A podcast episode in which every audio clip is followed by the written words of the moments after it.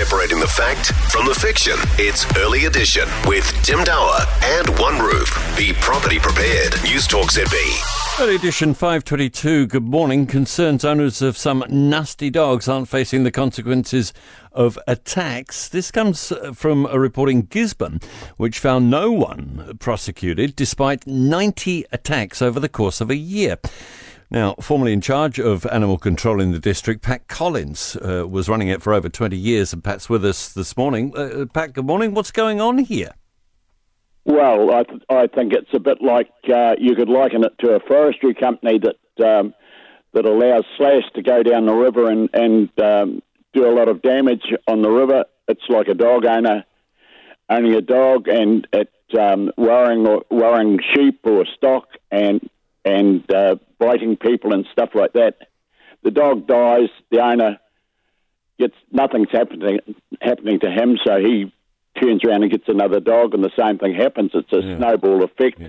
Yeah. But unless you use the the uh, the the um, the Dog Control Act as as as it's supposed to be used, you take that person that's responsible for for for causing that attack to court and make him a probationary owner, fine him probationary owner. Then if he, it happens again, he's disqualified. All right, so basically at the moment, no consequences. 600 odd dogs impounded across Tairāwhiti, 200 euthanized.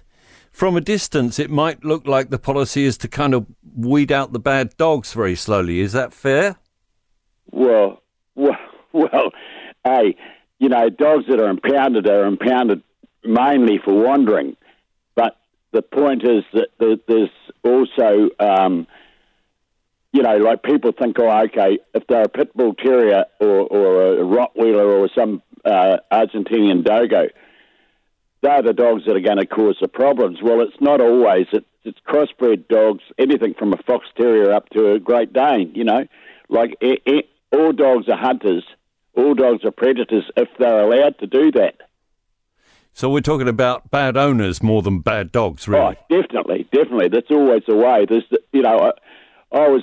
You said 20 years. I was actually 32 years in the job, and the point is, I I very rarely could say that I ever ever saw a bad dog. But man, there was a lot of bad owners. What do we there do about ones too? But but I'm saying, you know, Yeah. this is the cause of the problem. what do we do about it, Pat? educate, educate. You know, you you've got to get through to these people and say, by education, you either you're, you're either a good owner or you're a bad owner, and if you're a bad owner, you you you, you suffer the consequences. Is it easy to get through to those people who aren't good owners? Well, I, I I think it's easy to get through to anybody if if, if you use the right approach. If you're determined.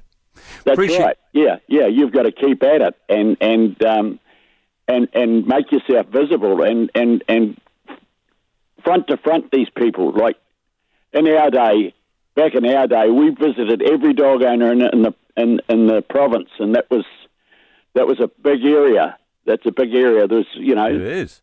um, and you visited every dog owner in the province because, like I've heard guys say, well, we don't bother to register all our dogs because nobody comes to see us. All right, so that sends a really clear message, doesn't it? That says uh, we've got our eye on you, we're watching. Appreciate your expertise with all those years' experience, Pat. Pat Collins, uh, former dog control head in Gisborne.